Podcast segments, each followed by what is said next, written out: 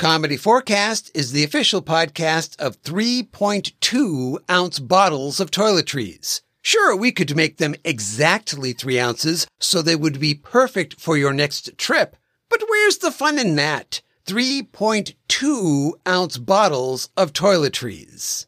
The Comedy4Cast Network. Let's dog ear this for now. This is Comedy4Cast, episode 725. The results are in.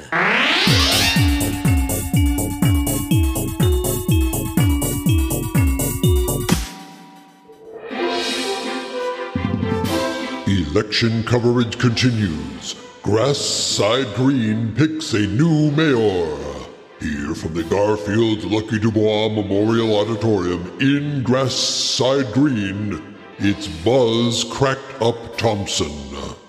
Can we please get that fixed for the next break? This is, in fact, Buzz Scoop, Crackerjack Thomas, ace investigative field reporter for the Middling Fair Courier Times Roman Bold Italic.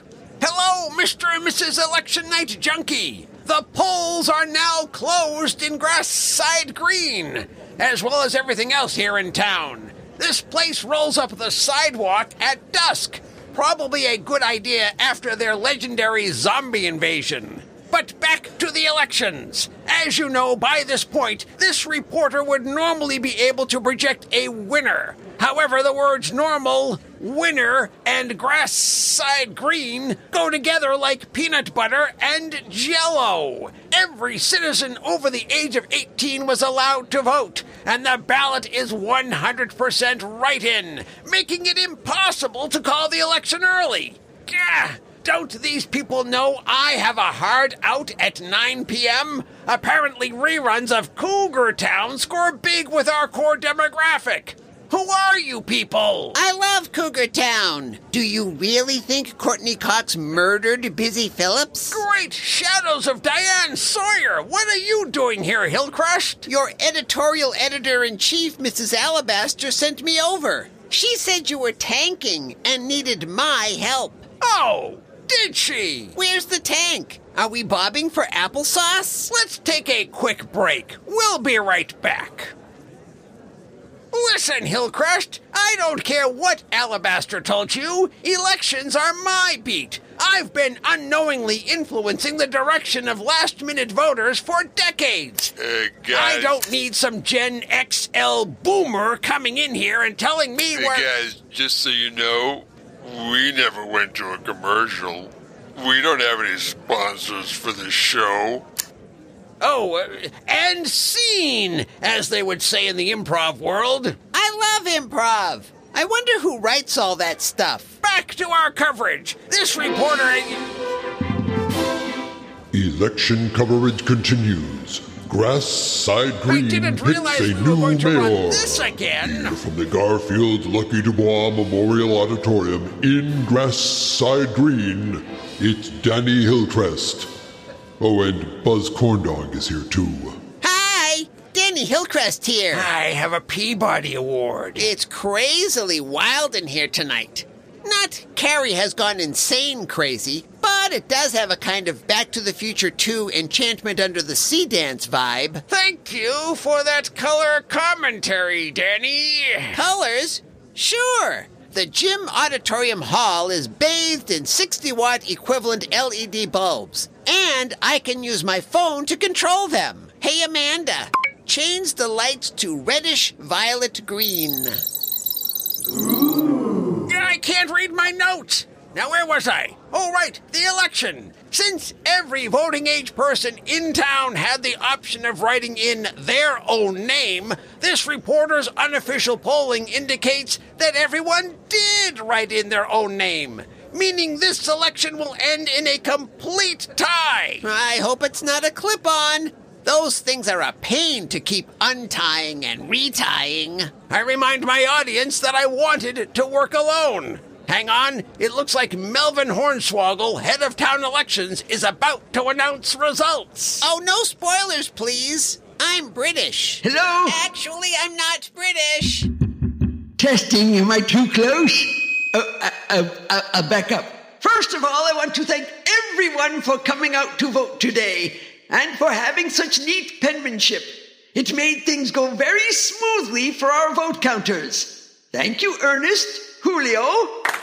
Now, we have been fortunate enough to go without a natural disaster for nearly 90 minutes. So I won't press my luck by reading off the names of everyone who received one vote. I think you can guess that would be a lot of names. we all. However, there was one individual who actually received two votes. And as you know, according to our bylaws, that makes them the winner of this mayoral election. Congratulations to Barclay Sparks. Is he or she or they here? Look, look, here come two someones now. Ladies and gentlemen, a rather bland looking couple is approaching the stage. And I am now realizing that I am so close to the stage, they probably heard all that. But which one of these generic citizens is Barclay Sparks? Hello, everyone. I'm Nora Sparks. And I'm Floyd Sparks. This is pretty exciting. Woohoo! Never mind the pleasantries. I've only got 45 seconds left before we cut to a classic episode with somebody drinking way too much wine. Which one of you is Barclay? Well, that's a funny story, isn't it, Floyd? It sure is. But you can tell it best, Nora. Oh, no.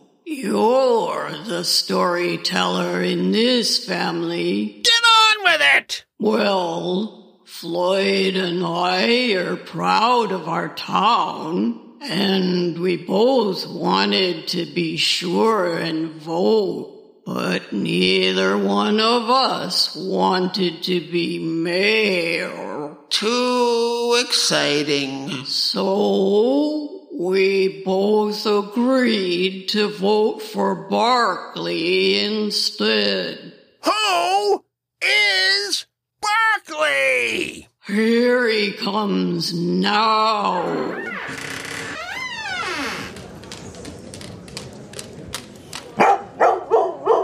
I did not see that one coming. Probably because the door was closed. Great comb over of Howard Cosell! That dog can't be mayor. He isn't even old enough. There's nothing in the bylaws that says you have to be 18 to win, just to vote. Goodness sakes! Oh, pardon my language. He's right. As far as I can tell, you don't even have to be from Earth to win. In that way, a Labrador Retriever seems a rather mundane selection. All right, Barkley. It's time for your tick bath. You can come back and be mayor some more tomorrow. I love it! Well, now this reporter has seen everything. If there's one lesson we can take away from this, ladies and gentlemen, it's that we. We now join Cougar Town, already in progress.